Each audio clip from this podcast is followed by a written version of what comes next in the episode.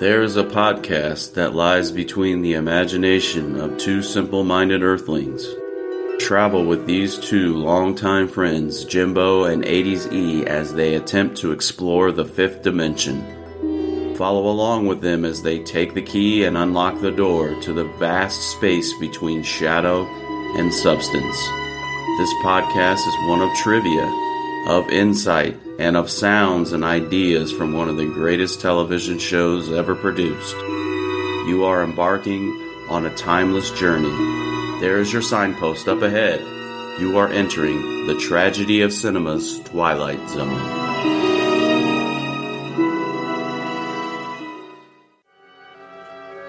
As must be obvious, this is a house hovered over by Mr. Death, that omnipresent player to the third and final act of every life. And it's been said, and probably rightfully so, that what follows this life is one of the unfathomable mysteries. An area of darkness which we, the living, reserve for the dead. Or so it is said. For in a moment, a child will try to cross that bridge which separates light and shadow. And of course, he must take the only known route that indistinct highway through the region we call the Twilight Zone. All right, guys, welcome back to the Tragedy of Cinema, the Twilight Zone series. I'm your host, Jimbo, and joined again once today by my buddy in the fifth dimension. That's right. From the northwest side, it's 80s E, trying to avoid all these uh, fireworks going off around me. Hopefully, we won't pick any up. Man, it's getting scary. Yeah. I was like, thought the Civil War was going on behind my house earlier. People are letting them off Um, like during the daytime. It's crazy. Like, wait till night. Right, we right. We've we've been away for a minute. Um, there's been a lot of things happening in our life. Eric's daughters graduated high school, um, vacations, family trips, all that fun stuff Yep. going on. So we're back trying to hammer out season two and get it all finished up. Uh, this episode, long distance call number one, it's pretty weird. I'm not gonna lie. It's kind of uh, what would you say? It's kind of Ominous. creepy. Ominous, yeah. Yeah, creepy. Yes. Um, but it is also the last one of the videotaped episodes, I do believe. I believe this is number six Yep. of the videotaped episodes. Um, but Eric, um, before we get started, um, I'm just going to throw this out there. This this episode's about a little boy whose grandma gives him a toy phone for his birthday. She's dying, and he can communicate with her. Right? Yep. I mean, that's that's the gist of it. Right. Um, but I have a question for you before we start. I just wanted to throw that out there, so I just didn't throw this out here without the audience know what I'm talking about. So, Eric, I'm going to start off with a bang for you right off right out of the gate. Eric, if you had um, a phone and you could place one phone call to somebody that has passed away, who would you choose? Oh, well, Just have one more, just have one more conversation with them, um, it's funny. and you only get one. Okay. Um, probably my grandfather, my mom's dad. Um, it kind of ties in well with this um, episode because it was like I actually was going to ask you this question later on in our uh, episode, but we'll go ahead and bring it up now. Um, it, it for me, it was the first uh, significant funeral that I ever attended, and the, like one of the closest people to ever pass away. Uh, at an early age, I was like nine years old, so uh, yeah, it, it affected me pretty much uh, throughout my young life. I used to have dreams that I would talk to him again, you know, and he would he, he would come uh, have a reoccurring dream where I would uh, be sitting down at like a kitchen table with him and talking to him. So yeah, if if there was somebody that I could call and talk to again, it would probably be my my grandfather. And uh, Okay. so, just to, to follow up, I guess to ask you, what, what was your first memory of uh, a close relative or someone that was close to you dying? Do, do you remember Well, that? I do. Uh, I was lucky enough to know both of my great grandparents. Um, uh, all uh, all of them, pretty much, uh, except my great grandma on my dad's side. But he, he remarried, so I got to meet her. Um, but both of my great grandpas died within three months of each other. Um, but the one that you know you see them, but like one of them lived in Tennessee, and the other one lived kind of down the street from my uh, my grandparents. So I never really got close with them. You know what I mean? Yeah, sure. Um, But the the one that probably stands out, the first one that I can uh, really remember that had an effect on me would probably be my uh, grandpa on my mom's side, which you remember him. He, I think he was your Sunday school teacher at one point too. Um, and I was fresh out of high school. I believe it was in July of '97 when he died. Okay. Um, So I wasn't really young, but I was still young enough, you know, that it affected Yeah. me in different ways.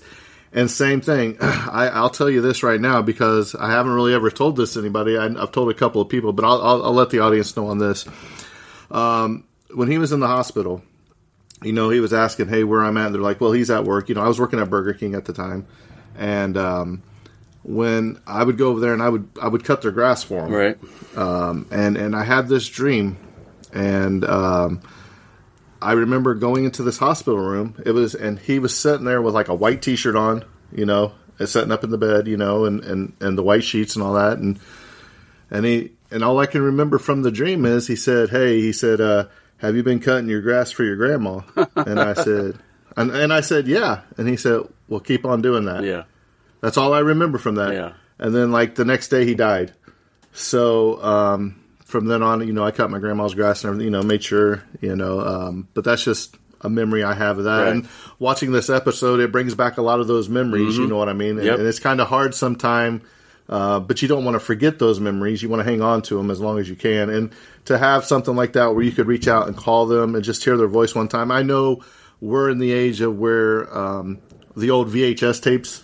Um, we have some of those hanging around that have some of him on there. You know what I mean? So I have some of that, but those are getting harder and harder to keep secure and to keep safe because you know they just deteriorate Right. over time so quickly. So I need to look at transferring some of that stuff over to you know digital so they can live forever. So Right. Well, yeah, it's an interesting uh, episode. How uh, how those uh, thoughts and feelings sort of you know are refreshed and brought back into the front of our minds. Yeah, uh, you were obviously young in high school. I was nine, and yeah, it was uh, forever impressed. It, made an impression upon me, and it was a yeah pretty significant um, point in time in in my life. And so uh, I'll go ahead and. Not really a good segue into the, the episode. well, I, sorry we got off track there of the episode a little bit about our personal life, but it, but you'll see how it ties in as we go yeah, through this sure, episode. sure. So this this uh, episode is entitled "Long Distance Call." It is the Twilight Zone season number two. It is episode number twenty-two, and it was directed by Sh- James Sheldon. It was written by Maxwell Stan or Sanford, not Stanford, uh, S A N F O R D. Uh, Maxwell Sanford was the uh, author, and Charles Beaumont and William Idelson. So sort of a triad there of uh, writers on this particular episode. The original air date for this episode was March the 31st, 1961, and that of course brings us to our favorite segment that we have around here. Uh, it's a it's a segment that we like to call on this day in history. Okay, so on this day in history uh, for March the 31st, uh, let's talk about the 53rd Academy Awards. Um, w- uh, the Best Picture award went to a, a film called Ordinary People. Okay, and uh, the Best Actor uh, award went to Robert De Niro for Raging Bull, and uh, this was the 53rd. I don't have the date written down. I think it's 1981, if I'm not mistaken. I, I apologize. I forgot to write the date down, but this is 1981, I believe. So Robert De Niro for Raging Bull for Best Actor. Best Actress was Sissy Spacek for Coal Miner's Daughter.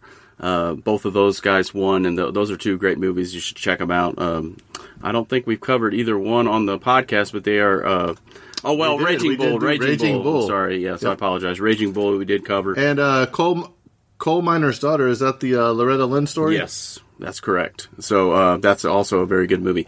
All right, so I've started a trend, and we're going to go move to 1985, and we're going to talk about WrestleMania One. It was at Madison Square Yes, Garden sir. in New York City, and uh, Hulk Hogan and Mr. T beat Rowdy Piper and Paul Orndorff. I don't Paul That- Orndorff. that's Paul, Mr. Wonderful Orndorff. baby. Orndorff. Thank you. I, just watched WrestleMania 1 like last week. I started all over watching them through. I knew I could. Also in WrestleMania WrestleMania 1, Eric, you may remember, first match was Tito Santana versus the Executioner, but in match 2, you had King Kong Bundy taking on Special SP Special Delivery Jones where King Kong Bundy squashed him in Oh, 9 boy, seconds. here we go. I've- WrestleMania record at the time. I've set him off loose. I've set him loose. Uh, so thank you for that uh, name correction. I, I knew I could count on you for that proper pronunciation That's of the right. name. And then, uh, Hey, wait a minute, Eric. Yeah. Eric. Do you remember when it was my birthday one year and we went to that wrestling match? yeah, of course. And it lasted like it last. They taped like. Six different shows or something. We were there till like three in the morning. It was beautiful. We watched Brutus the Barber cut so many guys' hair that night. Yeah, that was uh, that was a pretty good memory. Yeah, that that was a long taping. I do remember that, of course.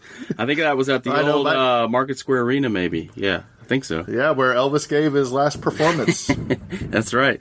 Uh, skipping. Boy, to- we are just full of knowledge on this Twilight Zone I know. episode today. all of full of uh, unuseful knowledge for sure. Um, so skipping ahead to 1990, this is a, a, a little known trivia fact.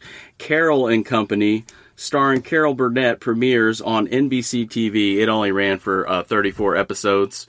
Uh, I don't know if it was just try uh, like a revival of the Carol Burnett show from the 1970s, but it was called Carol and Company. It debuted in 1990. It only ran for about a season, and it had 34 uh, episodes on that particular um, NBC television station. So that wraps up our On This Day in History, taking us back. So back to our episode here, just a few more facts, and I'll let Jimbo jump into the cast. Um, the original air date for this episode was March the 31st, 1961. I already stated that earlier. The total production costs for this episode was fifty thousand seven hundred and of course, when we adjust that for inflation, we're looking at about a half a million dollars at five hundred twelve thousand two hundred eighty-four dollars and ninety-four cents. That's about a nine hundred and nine percent increase over these many years. The dates of rehearsal were as follows: December the 12th through December the 16th. So that was a kind of a long shooting schedule. You usually got maybe three days at the most for, or excuse me, for rehearsal. Uh, so looking like about four days there for rehearsal, and the dates of filming for this episode were December the 17th and the 18th of 1960. So that concludes the preliminary um, facts about this particular episode. Jimbo, go ahead and uh, take away that cast. Sure. Um, you may recognize this gentleman, uh, Philip Abbott. Uh, he played Chris Bells in this. Um, he was in the great uh, show Savannah Smiles. Eric, did you ever see Savannah Smiles? I did not. I've never seen You need to check it out. It's a good movie with uh, Chief oh, Pruitt. movie. Okay. Ray, yeah, but he played Chief Pruitt. Uh, he was also in Sweet Bird of Youth in 1962, and he was in The Invisible Boy in 1957. Then you had Lili Darvas. Uh, she played Grandma Bayless or ba- Bailey's Bayless. Bales. Yeah, um, man, she did a pretty good job. She was kind of pretty creepy in this. I didn't like her. episode. Yeah, Didn't like her Uh, she uh, uh, Meet Me in Las Vegas in 1956, and the, she was in the TV show The Man from Uncle for one episode. She was in a lot of other stuff too. Uh, then you have Patricia Smith with Sylvia Bells. Uh, she was in The Spirit of St. Louis in 1957. Uh, she was also a regular on the uh, Debbie Reynolds show from 1969 to 70, where she played Charlotte Landers for 20 episodes. And yes, this gentleman needs no introduction. He's been in a lot of stuff. Uh, Bill Mumy. Um, he played Billy, little Billy, in this movie or uh, episode.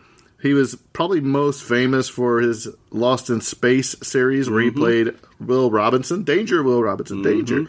Uh, but he was also in the great sci-fi television show Babylon Five, uh, for he played Lennier for 108 episodes in 1994, and then he also played two episodes as Lennier in 1995. Um, highly recommend Babylon 5 if you've never seen it. Then we have Jenny Maxwell, who played Shirley, the babysitter. She was in Blue Hawaii in 1961 with Elvis Presley, where she played Ellie. you had uh, Reid Hammond played Mr. Peterson. Uh, Henry Hunter, uh, he was played the doctor. Uh, I thought he did a really good job. He was in uh, a couple of ones I threw in because I, I've seen them. Uh, Munster Go Home, he was in that with about the Munsters, uh, where he was uncredited, and he was also in Son of Flubber, where he played the admiral, and he's also been in a lot of other stuff. You had Lou Brown, uh, he played the fireman. He was in the movie Airport, and you had Arch Johnson, who was another fireman that was uncredited. He was in the movie The Sting. Um, if you've ever seen that, uh, Robert McCord, he was another. He was the first fireman. He's uncredited. Uh, Jutta Parr, she was a nurse that was uncredited, and yes, the great Rod Serling was the narrator and self host. No explanations needed for his storied career. And that takes care of the cast for the long distance call. All right. So, just as a side note, uh, Jenny Maxwell, who played the, the babysitter, had a kind of an untimely demise. Uh, a little bit of trivia here. i am just going to read a little bit about uh, her life outside of obviously starring with Elvis Presley and was a semi successful star, but uh, uh, unfortunately was killed. Uh, actually murdered. I'm going to talk about that. On June 9th, 1981, Maxwell had minor surgery at a hospital. And uh, while they lived separately at the time, Roeder, that was her husband at the time, his last name was Roeder, offered to drive her home uh, once she exited the hospital. She took the offer, though her friends uh, distrusted Roeder. On June the 10th, Maxwell and Roeder visited a restaurant together. Afterwards, they drove to Roeder's residence in Beverly Hills. Shortly afterwards, someone shot both Maxwell and Roeder, and when Roeder uh, called for help, Maxwell was already dead with half of her head blown away. It's terrible. So uh, Roeder died shortly thereafter without any without identifying any assailant. Maxwell was 39 years old at the time of her death, and the police attributed the deaths to a botched robbery, though nothing was stolen from Roeder's residence. The case still officially remains unsolved. So that you know that's kind of a sad uh, end to hmm. Judy Maxwell's life. Um, the the the girl who played the babysitter here in this particular episode. Uh, I don't know. I think she might have had uh, half a dozen credits, maybe. Um, but uh, let's jump into the plot here of uh, this episode. So Billy Bayles loves his grandma Bayles and likes the present she's given him a, a toy telephone, which she says will allow him or them to communicate forever. Grandma Bayles is ill, however, and soon dies, but Billy claims he can speak to her on their special telephone.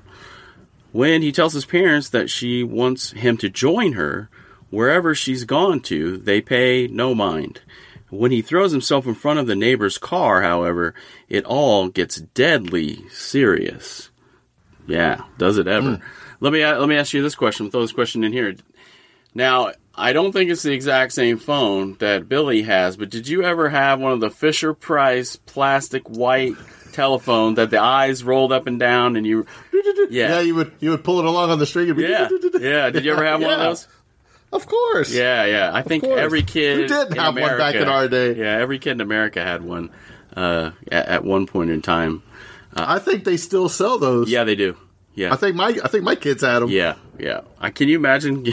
can you imagine now, like giving your teenager a toy, a toy telephone? or, or even a younger well, kids, let, even younger kids, they don't they don't play with toy plastic telephones. They get the real thing. Let me ask you a question then. Did uh, your two daughters ever uh, become so attached to a certain toy or a possession they had when they were younger, when they were kids? Oh yeah, I'm sure they did. Uh, I, uh, do you remember any of them? I can't think of any off the top of my head right now, but I mean, like my my son, uh, he had this stupid stuffed animal dog named. It was one of the 101 Dalmatians named Patch. Yeah, and he couldn't go to bed without Patch. and then when you tucked him in, and you kissed him goodnight, you had to kiss Patch goodnight too, make sure he was okay right, with Patch, right. the dog. So. yeah. So Billy has this telephone that he he is uh he's been given by his grandmother, his doting, loving grandmother. So we'll just go ahead and jump right into the the episode here. And uh the the really the episode opens unless you have anything else that you want to throw in here. Did you did you cover everything that you I did so far. Um, okay. I will have a question when they pass the presents out, though. I, right. want to see if you observe this. All right, so I'm just going to follow the progression here. Um, Chris brings Grandma down from the upstairs, and they come into like the living room, or actually, it's a dining room area. It looks like, and it's all set up for young Billy's birthday party. And Grandma Bayles is again accompanied by Chris, and Billy runs to greet uh, Grandma Bayles when uh, she enters the room, and she lifts him up and you know gives him a big hug and everything. And uh, Chris tells her, "Hey, Grandma, don't exert yourself uh, too heavily here, Billy." And she's like, "Oh, Billy's light as a feather," or something like that.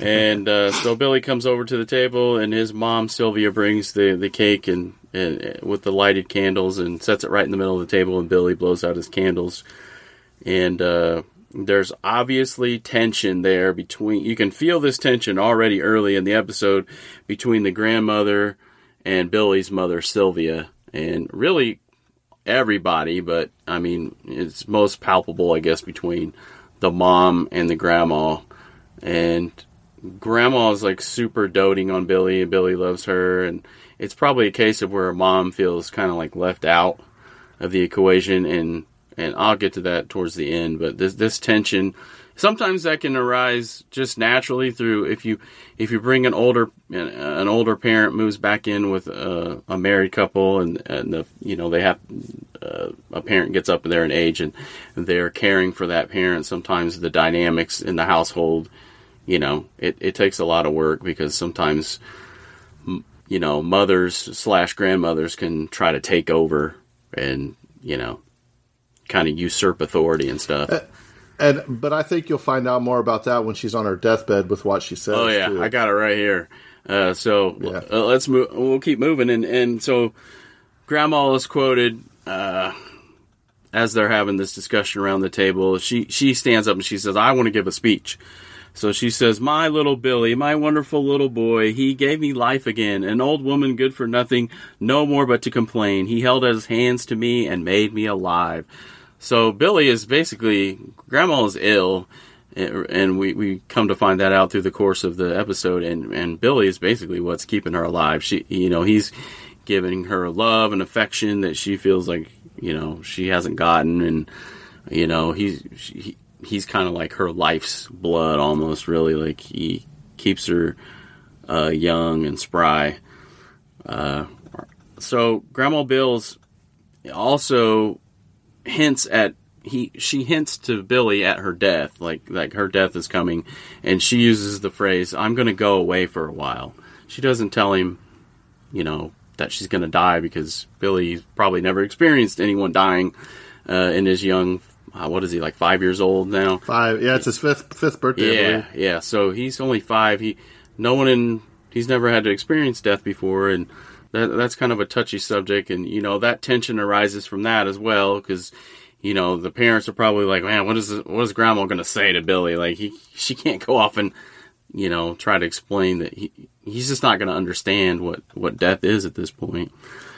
So they move from the dining room into the living room and now it's presents time you know they're going to hand out presents and so um, grandma again tries to one up mom and dad you know mom and dad have already purchased a few gifts and they're laying out you see a toy gun or whatever and, and but grandma's like oh no no no billy open my present open my present first well no, he so so when they walk in there, he's already got the gun out shooting. That's where yeah, yeah. his. If you notice, the mom comes over and she said, "Hey, Billy, I want you to open this one next because it's the one you really wanted." Oh, right, right. But Grandma says, "Hey, Billy, why don't you come open this present?" And what does Billy do? Billy doesn't care what he's really wanted. He wants to go open the one from Grandma. Mm-hmm. And right there, that was like, you know, there's just something about the love between a grandmother and their grandson or granddaughter.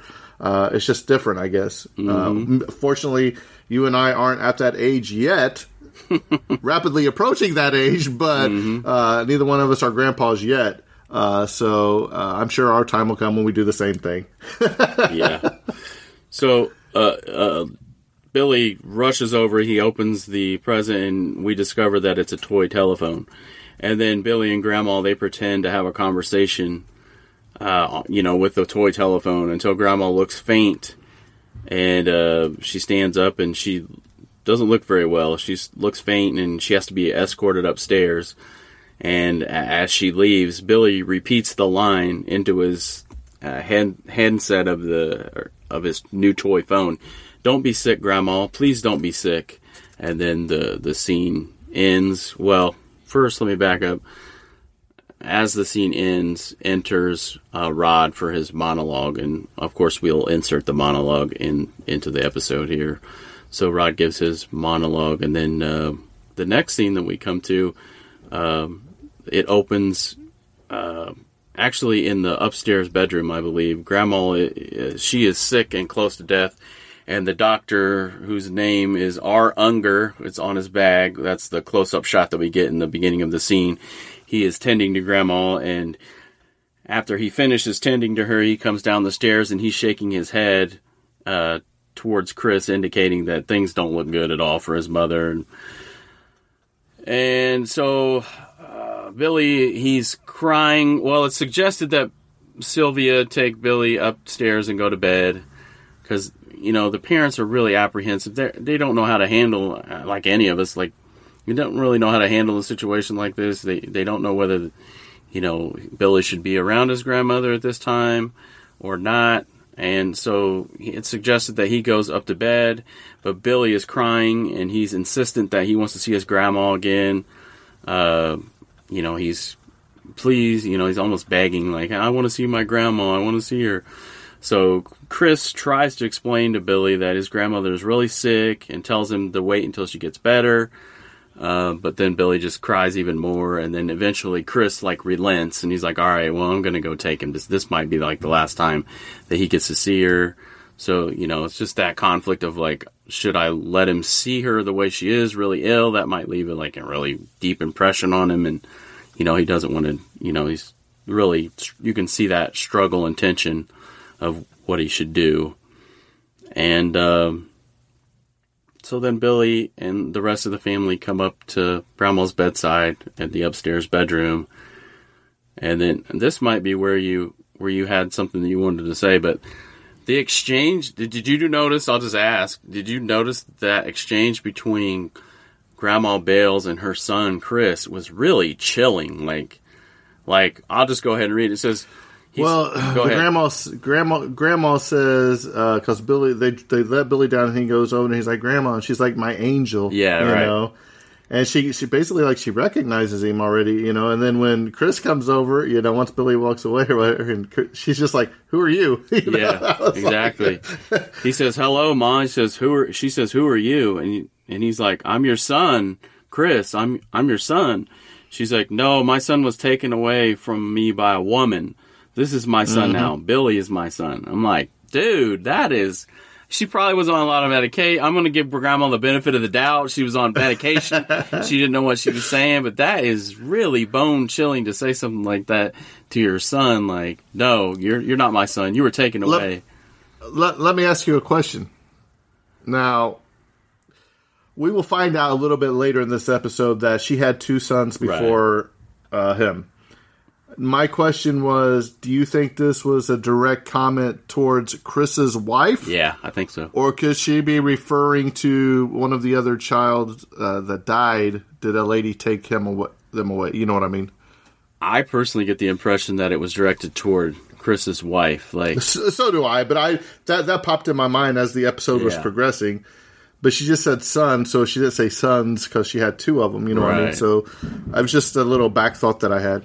And while we're while we're at this point, uh, I did have something back uh, from the la- first part of the movie. Mm-hmm. Two things. One, what do you think Billy's wish was when he blew out the candles? When he whispered into Grandma's ear and told him a wish, uh, because he wouldn't tell anybody else the wish.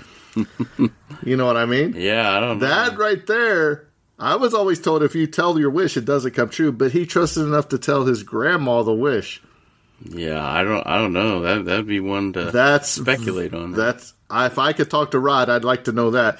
And number two, how about them birthday hats, man? The one with the old rubber band that you would put on, Yeah. snap you in your chin or whatever. Uh, that's something else, man. If you ever had one of those little birthday hats that snapped in, you, man, that hurts. Yeah. It's just like them old Halloween mask you put on, you know. Yeah. you know I mean? So, Maybe Billy's. but that was just two that I had at the beginning. maybe Billy's wish that Grandma would be nicer to his mom. I don't know. Well, maybe maybe he wished that she wouldn't die, or Yeah. that she wouldn't be sick or something, or that I could stay with you for you know just something like I wish you didn't have to go anywhere or something. You know, Yeah. I don't know. I just thought that I just I just thought that was kind of slid in there without really explaining it, and I thought, hmm, very interesting. Yeah. So Grandma, this is the first time we get a little insight uh, toward the end of this scene. Grandma wants Billy and her to go far away together in death. So Grandma is a creep. Um, and then of course we close we close the scene with Grandma Bayles uh, passes away, and um, so then the next scene opens up, and Billy is standing by over a pond, and and that'll come into play later in the episode. So Billy is gazing into this pond that looks like it's in their backyard, and um, Sylvia says Billy has just not been himself all day. He's walking around like he's in a trance. You know, everyone is upset because of what's happened, and uh, but Billy is taken to you know talking on the phone, and his mom is curious and asking Billy um, who he's talking to on the phone, and he tells his mom that he's talking to his grandma and that she's lonely, and a- and she's asking him, can he come stay with her? And you're like, dude, this this is getting But I, I'm sure you can relate to this when he comes back inside and she says, "Hey, go upstairs" or whatever. You know, he comes in and he just takes his coat off and he just throws it on the ground as he goes upstairs. Yeah. Which his mom comes over and picks it up later in the episode. But Yeah. how many times have we been there? You know, what I mean, like he just throws. Yeah, yeah, he's a typical five-year-old kid, and uh, so uh, the next scene, I believe, uh, the parents uh, are entering the home, like a scene from the outside, and they're entering the uh, home, and it looks as though they have returned from the funeral, and it's discovered that Billy was playing out in the street because their neighbor Peterson is uh, sitting there in the home, and we discover that uh, Billy was playing in the street, and his babysitter Shirley is she's nervous and scared, and she's just trying to explain what happened, and and she's all kinds of nervous, and uh, so the neighbor is, you know, he's pretty shaken up too, and he, he tries to explain, you know, if I wasn't, uh, you know, an observant driver and I hadn't hit my brakes in time, um, you know, I would have easily hit your son. So you need to have a like a. He's kind of stern with him and with Chris, like you need to have a talk with your son. And he's like, most of all, you know what's most crazy about it? When I asked him why he did a foolish thing like jumping in front of a car, Billy told me somebody told him to.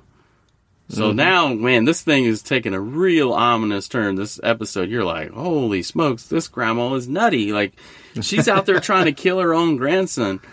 So, Shirley says that, uh, well, it's asked, like, well, who's Billy been talking to? And Shirley's like, I, you know, guys, you know, I would never say anything like that to him, or I would, you know, ever suggest that he play in the street. And uh, so Shirley says that She said, "Oh, he's just been he's just been upstairs Yeah. talking on his little phone all he's- night." He's only been up in his room talking to the on the telephone, that toy telephone, all afternoon. That's the only person that he's come in contact with this entire day. So this causes Chris and Sylvia to be really concerned, and the stress that it puts on the family is almost unbearable at this point. Chris tries to, you know, he tries to comfort his wife, and you know, he that's Jimbo what you alluded to alluded to earlier, where uh, through their conversation, he's trying to comfort his wife, and she's obviously very upset. He he again recounts like, "Hey, my mom had a total of three children. Two of them died. I was the only one that was left, and once I grew up and moved out and got married and had a family, Billy kind of took my place, and so, you know, uh, so he kind of explains that dynamic and." and reassures her that everything is is going to be okay, and that uh, they decide that hey, let, let's just let's just go to bed, and because Sylvia was like really upset because I think this might be like the second time that she caught Billy like talking on the phone, and then I left out an important part. So she hears him through the door talking on the phone. She comes in, grabs the receiver out of his hand, puts it up to her ear, and she can hear Grandma Bayles breathing on the other end. Right? So, yeah, pretty crazy. And So then Chris has a conversation with Billy and, and tells him, "Hey, don't uh, but- don't tell your mom any of this stuff. Like, it's just going to upset her." But is uh is this where she's they're in bed and she gets up because he you, she hears him talking and he's like, "Hooray for Peter Pan! That's a great story, Yeah. Grandma." You know what I mean? And and I'm thinking, man, is Grandma like in the you know one of the the kids that don't grow up now? You know, and uh his mom. This is where she. Is this where she breaks his telephone? Yeah, I, actually, yeah. The the first time she just gets really upset and like leaves the room because Billy's telling her, you know, all the stuff about Grandma and how he's talking to her and all that stuff. So she just kind of leaves the room. Then they have that conversation in uh, mom and dad in their bedroom, and then they go to bed about 3 a.m. Which again, Grandma, what are you doing calling Billy at 3 a.m.? He's five years old. he's got to get his rest. And then he's talking to her on the phone. Sylvia wakes up and and listens outside his bedroom door. She hears like giggling and and laughter and the the Peter Pan thing, and then she bursts in, and that's when she grabs the receiver. I'm sorry, I got that you know backwards, and then she hears Grandma mm-hmm. breathing on the other end of the phone, and then Billy just darts and runs downstairs. His mom follows follows after him and discovers that he has thrown himself in the pond and appears to have drowned. And well, I don't think he, I don't think he darts out right then because she, she goes and she tells her husband that, hey, I heard her, I heard her breathing. Yeah, I think, husband, I think Chris comes in and in Billy's room around the same time, and then they're like trying to talk to each other, and that's when Billy darts down, right down the stairs, and uh, it's really good how they did the cinematography here, and I'll get into that in some of the uh, trivia uh, of what it, what the shot was supposed to be versus how it ended up. And uh, so the paramedics uh, arrive in the next scene and they attempt to revive Billy. And I'm jumping ahead here just for time. And uh, Sylvia obviously his, his she's hysterical. Um, and Chris, uh, he I'll just say this: he makes one last attempt um, an appeal to his deceased mother, and that is the the final scene, really up in Billy's room, where he takes the toy telephone and he sort of like um, he asks his, asks his mother to give him back, give him back. He hasn't even lived his life yet. Right. Um, I see you got your trusty actually, companion. There's I got my trusty Twilight Zone companion because actually it was actually in the script written a different way. Mm-hmm. So here's how the scene was supposed to go. Um, this is how it was originally uh, supposed to be. So he was supposed to be, Ma, Ma, if you can hear me, give him back to us. You said you loved me, and I know you did. I remember so many things. Remember that funny little dog I had? You let me keep him even when he tore up all the furniture. Paul wanted to give him away, but you said no. And remember the first day of school, how scared I was? And you sat in the back of the room all morning so I wouldn't cry? And that first pair of long pants? And the time I broke the window with the ball? You hid me under the bed when the policeman came? Uh, my graduation? And that first date I had, you remember? With that skinny redhead, how mad you were? We had lots of fights, but I always knew you loved me. And I loved you, too, so very, very much. I never really got a chance to tell you, oh ma, please give him back to us so we can give him, or so we can love him to give him back to us. Now, uh, Chuck Beaumont and I uh, says we're sitting on the uh, when they were shooting the show, says Idelson, and Rod came down and said, I don't like that last speech. He says, I want you to change it. Chuck and I went to an office and changed it on the spot. What emerged was this speech uh, which took the focus away from the father in that speech and put it more back onto Billy where it belongs. Uh, it says, Mother, if you can hear me, listen. You said you loved Billy. At his birthday, you picked him up and you hugged him, and you said he gave you life again. If you really love Billy, give him back. He's only five. He hasn't even started. He doesn't know anything about going to school or girlfriends uh, or wearing long pants even pitching a baseball. He's hardly been out of this room, out of this house. There's a whole world he hasn't even touched. Mother, you said you Billy, uh, you said Billy gave you life. Now can you give him life? If you really love him, let him live. Give him back. Give him back, Ma. So when the show air, went on the air, Idelson said they all came over to his house. Chuck, Dick, Matheson, and Bill Nolan, and they were all very complimentary. It was a tremendous thrill for him. So yeah, that's good stuff about uh, that re- that last minute rewrite. Um, let's talk about our uh, child star here, Bill Mumy, and uh, we'll talk about him. Just some some highlights of his uh, really illustrious career. So, um, just a few highlights. He was the original choice to play Eddie Munster in the 1960s mm. cult TV series The Munsters. Um, he was uh, this is interesting. He was a lifelong friend of James Stewart or Jimmy Stewart, uh, with whom he co starred in the film Dear Brigitte in 1965. Stewart and Mumy, uh, their families uh, all knew each other, um, and they were often together off screen. Uh, Stewart's wife, Gloria, having been Mumy's Sunday school teacher. He can still do a perfect imitation of Stewart's voice, one that frequently cracks Stewart up, uh, cracked him up during his lifetime. And they were all members of the Beverly Hills Presbyterian Church. He has uh, 95 credits as an actor, but here's the thing: he is a very talented and well-known musician, songwriter, recording artist, and uh, as well as a writer. He plays the guitar, the bass, the keyboard, the banjo, the mandolin, the harmonica, and uh, percussions, and he sings. And then Jimbo uh, already touched on this earlier when uh, Bill first appeared as Will Robinson in the popular TV series Lost in Space in 1965. He was just a uh, child actor. Over uh, 50 years later, he became the only actor from the original series to reprise his role in the remake Lost in Space in 2018. Uh, did you ever see the, the remake? It was on Uh, the- Netflix. it was pretty good. I watched like the first or second episode, one to two episodes. Yeah. I don't think I watched it. Uh, it. Me and my kids watched it. It, it was a pretty good um, series. Um, let's see what else about Bill Mumy. Uh, he just said this about that that experience. He said, "I had a great time doing Lost in Space in 1965, with the exception of a couple days. I don't have any unpleasant memories of the show. The only thing I'm bitter about is the sense." Uh, is in a sense is that the show runs constantly in syndication and none of the actors get paid. Nonetheless, I made a lot of money at the time. My family invested it well for me, and I have a lot of nice things. I can't complain. So he was a very talented guy. He's one of those child actors that, you know, I mean, he's had a long, illustrious career. No major hiccups with like drugs or alcohol or, you know, going to prison like so many child actors have fallen victim to. And he was very, um, talented. It sounds like, and he he wrote a lot of songs for uh, Disney, I think. Um, also starred in a couple Disney movie. I think he was in. Uh, actually, one of his inspirations was watching Zorro, Disney's Zorro from 1957.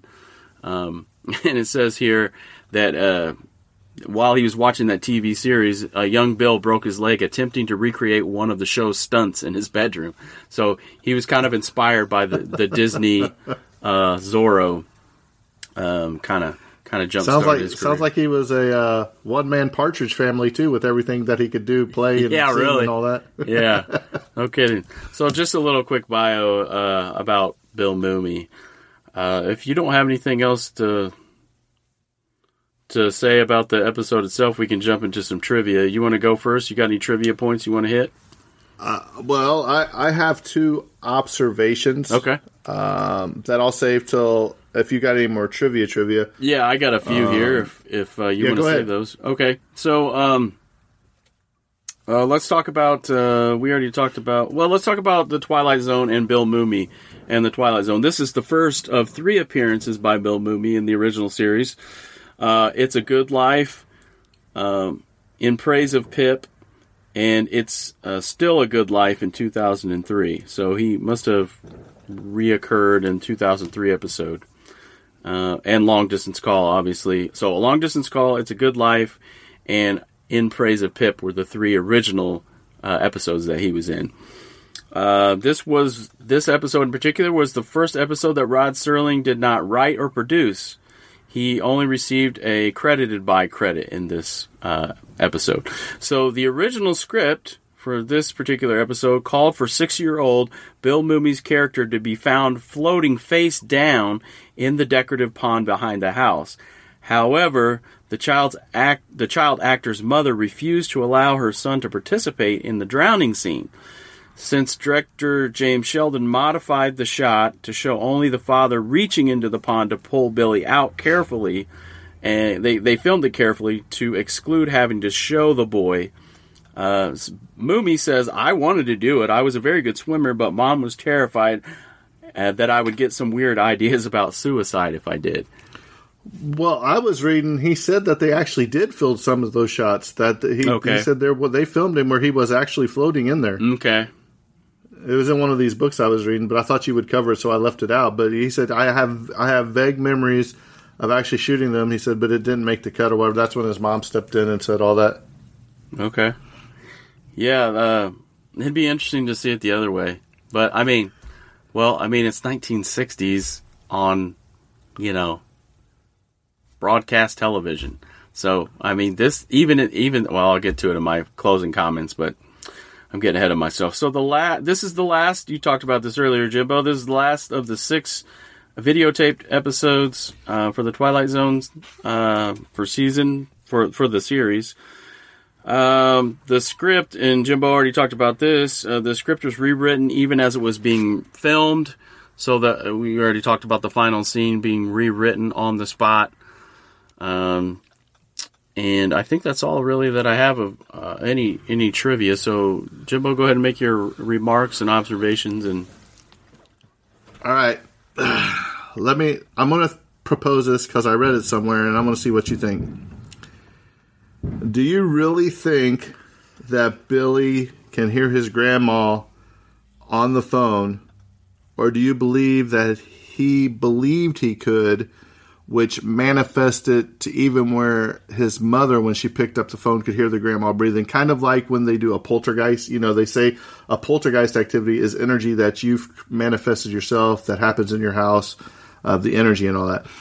So, do you think that it was really her, or do you think it was all in Billy's imagination? Well, I think Chris, his dad, uh, leaned toward the idea that Billy was it was just his uh, wild imagination that he was hearing and speaking to his grandmother.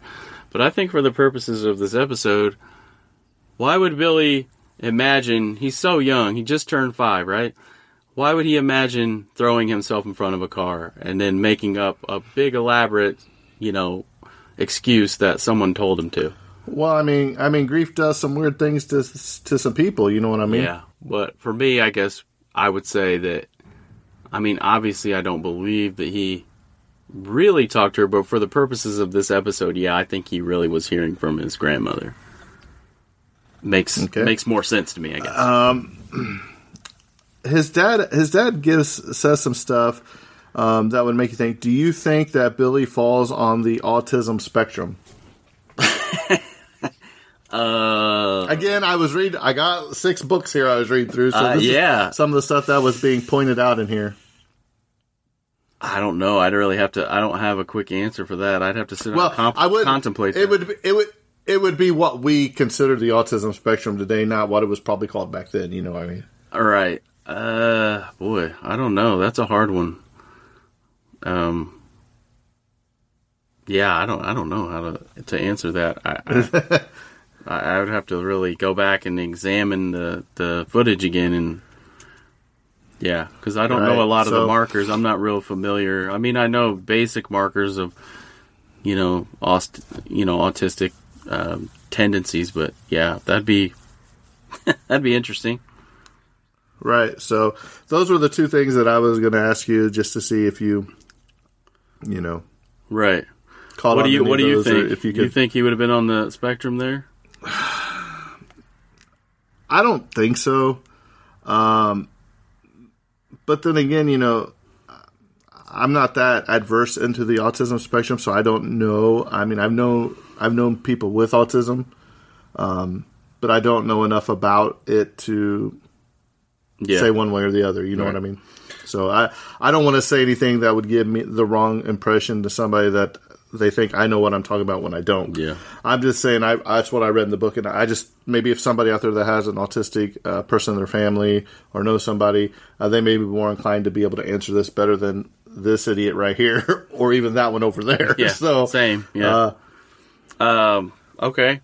So here, here goes here goes for me. Questions and observations. We are we already talked about uh, the most impactful funeral that you uh, ever attended. We talked about that off the top of the sh- the episode.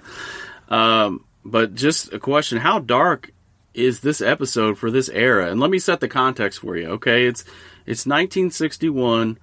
They write a show where a five year old boy dies or appears to die by drowning via suicide on primetime television. This ain't no leave it to beaver stuff. like, this was probably a groundbreaking episode for its time and just the, the subject matter and how ominous and even dealing with the, uh, the difficult issue of death uh, would have been something that, um, yeah, would have been highly impactful. well, and I and I also think you, know, we're only in season two, but as we pro- progress, um, you will see in future episodes. I believe it's called um, the Bewitching Pool, if I remember correctly, where the kids dive into the pond, and you know, um, there's there's some thought about that issue too, about the kids would basically killing themselves to go to be in that happy place and all that. Um, so yeah, but for the time, it, it had to be very shocking, and I'm surprised that I couldn't find anything in those books about people writing into Rod Serling. Yeah, right? They want to write. They want to write into him about some stupid stuff about aliens on an asteroid, but they don't want to. They don't. You know, they don't want to write in about this. What What is wrong with America back then? Even you know what I mean? We, I mean, we know what's wrong with it today, but for back then, they want to write out on some other stuff Yeah. and, and call him out. And I was like, Suicide, they don't want to say uh, anything about this one. Suicide didn't Yeah, bother I was him. Five year old suicide didn't bother him. Whatever. I Yeah. was like, So, uh, here are my two more points. Grandma has no respect for boundaries. Okay. She tries to usurp the parents' authority. She's selfish, hateful to her son, and evil. Okay. I don't like grandma at all in this. She's a great actress. She played a great part, which is the telling tale of why I hate her so much. I guess by the end of this episode, she's despicable. But having said all of that about grandma, I was really captivated by the episode. It was ominous feeling throughout the entire episode.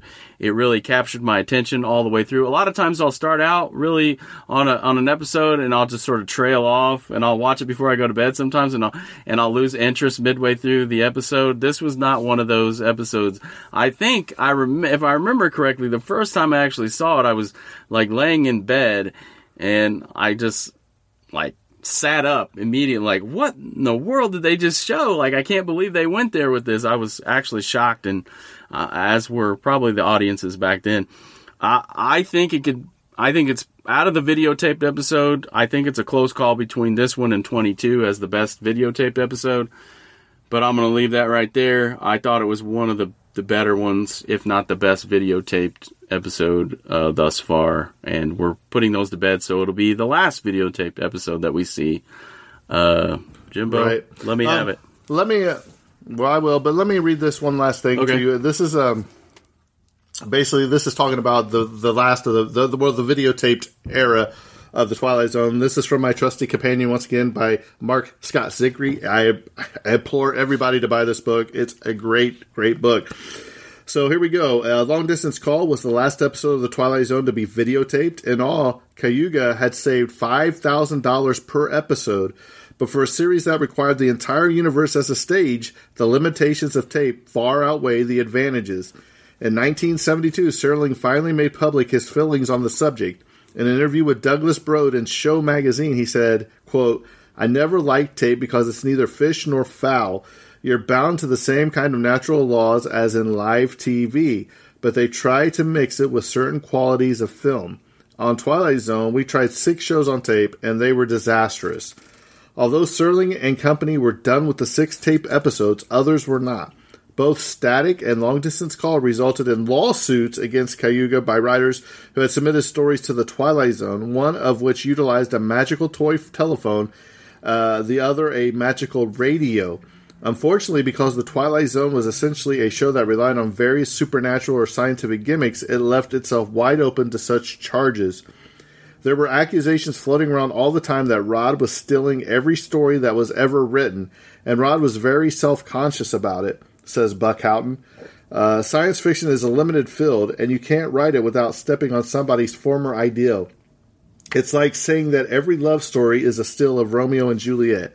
You know, boy gets a girl, boy loses girl, boy wins girl is not copyrightable, but there was this feeling. Ultimately, settlements were made in both of the cases.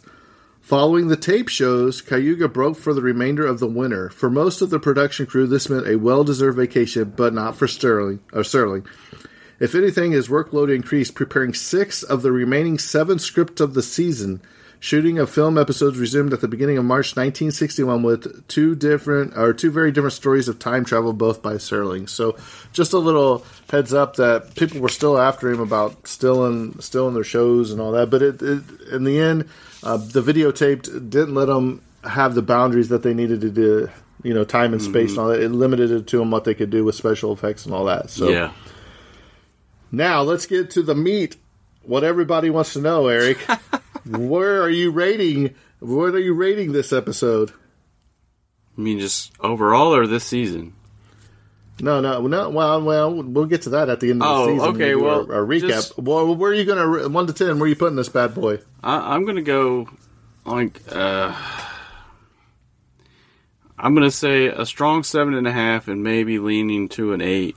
It's I thought it was a, a really well done, and just because of my shock and reaction, like I described earlier, I think for for that jolt alone, it got at least a seven and a half.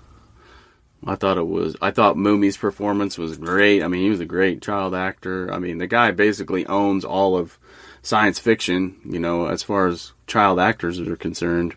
So I thought he did a good job. The parents, they were okay. And then the grandmother, obviously, I she did a marvelous job because I come to despise her by the end of the episode for all that she did. I mean, can you imagine your grandma being like that to you, man? Like that's Well, well, hang on. Look, my grandma, when I had my kid, the first one and the second one, but you know, you go over to her house, you know, you go visit, and they get, you know, they're doing something they shouldn't be doing. Oh well, you know, they're going to get in trouble. Well, you can't do that at my house. you know, you wait till you get home. You know, my grandpa be like, you know, they got to take care of it now. You know, so. um yeah, so you give it about a seven and a, like a seven point seven five, then, huh? sure we can go with that. What do you say? You didn't like it as well, probably. not you know as a as a wise man once used to say on espn not so fast my friend You're so critical. i i well once again it's another stupid videotaped episode and i think that downplays a lot of it for me because it just looks weird You okay. can- bill billy he was obnoxious to me. Okay, uh, I think he was a spoiled brat. Um, I, I think he hasn't been. I mean, let's think about it. I don't think he's been told many times in his life by his grandma or his parents. Uh, because you go in there and you, and you know you see the pile of presents because they keep bringing them presents up there and they're like, "Hey, this is the one you really wanted. I think you should open this one." Girl's like, "No, Billy, come over here. Let's open Grandma's. Yeah, because Grandma's always better." Um, it was just a little over the top for me. Um, I did like the dad and mom's performance. I, I, I liked them a lot, and that grandma was creepy. Uh, she was really creepy, especially on her deathbed. I was like, you know, her hands are like, you know, up here, and the sun goes over there and gives that powerful performance. Um, I wouldn't say it's gonna be in my top ten of this season. It's probably a mid tier episode for me, um, if I have to be honest. Um, which I can't wait till we do our recap of season two because I got a feeling me and you are going to be all over the place when we we do this. I don't even know if we would have a clear number one and two like we did last season. Um, yeah, but for me, it was just an average episode. And, and again, I think mo- most of that's with the videotape. Like I say this every time we do a videotaped episode, that it bothers me, and I don't know why because it's it's weird. Do you understand what I'm trying No, to say? yeah, Does I it mean, I different? think I think everybody understood that it was weird at the time, even, and that's why they, you know, they canned it because it wasn't saving Right. them any money. But yeah, you still have daytime soap operas that use that exact same Yeah. stuff these days. and It's Let still me- on there. let me tell so you yeah, for me, Sorry, go ahead. Go ahead. Go No, ahead. I was just going to say was something that's interesting. IMDb actually rated this episode lower than the next episode that we're going to cover, 100 Yards Over the Rim. It actually, which I don't know how that one got rated higher than this one. Uh, Well, it's it's it's easily because it's better. Point blank, it's it's a better right. episode. okay, well, Well, we'll find out soon because we'll be doing that shortly. yeah. so, I think we've rattled on long enough for this. This one's been about an hour long, according to my standards or my timing. So, um, you got anything else to add before we, we head out? Nope. Right off into this fifth dimension. Nope, I think Well, if we you'd like covered to, it. if you'd like to reach out to us, uh, uh, write us at the uh, tragedy of cinema at gmail.com. If you want to join the Facebook page, uh, we are the Tragedy of Cinema podcast on Facebook. If you'd like to leave a, a, a review, uh, you can do that. Um, Eric, you want to take over anything else I might have forgot at the second?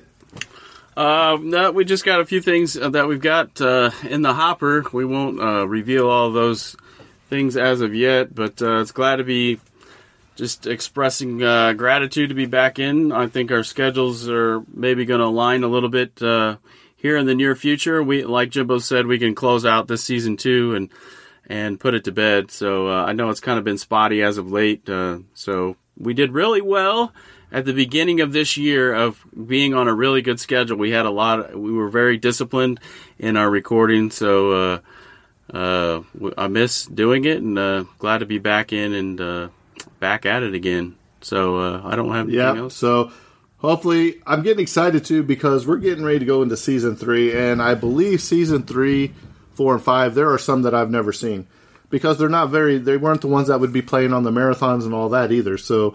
I've, I've never watched them all, so. I'm kind of getting excited. Yeah. That first, you know, if you could go back and watch some of the Twilight Zones for the first time again, awesome, Pretty cool. You know what I mean? Yep. So, well, with that being said, I think this episode's coming to a close, and that's a wrap. And cut.